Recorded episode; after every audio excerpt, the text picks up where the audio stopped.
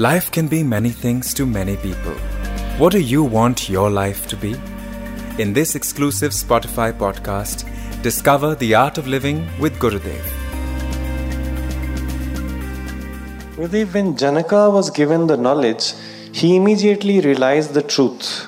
Janaka was an accomplished king. How essential is worldly experience in realizing the ethereal truth?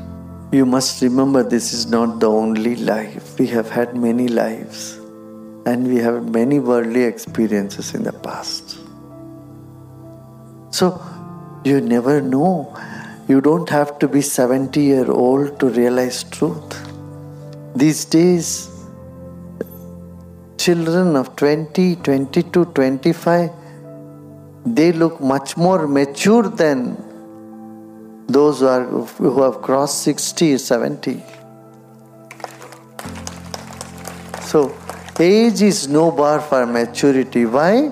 Because this is not the only life. We have been here many times.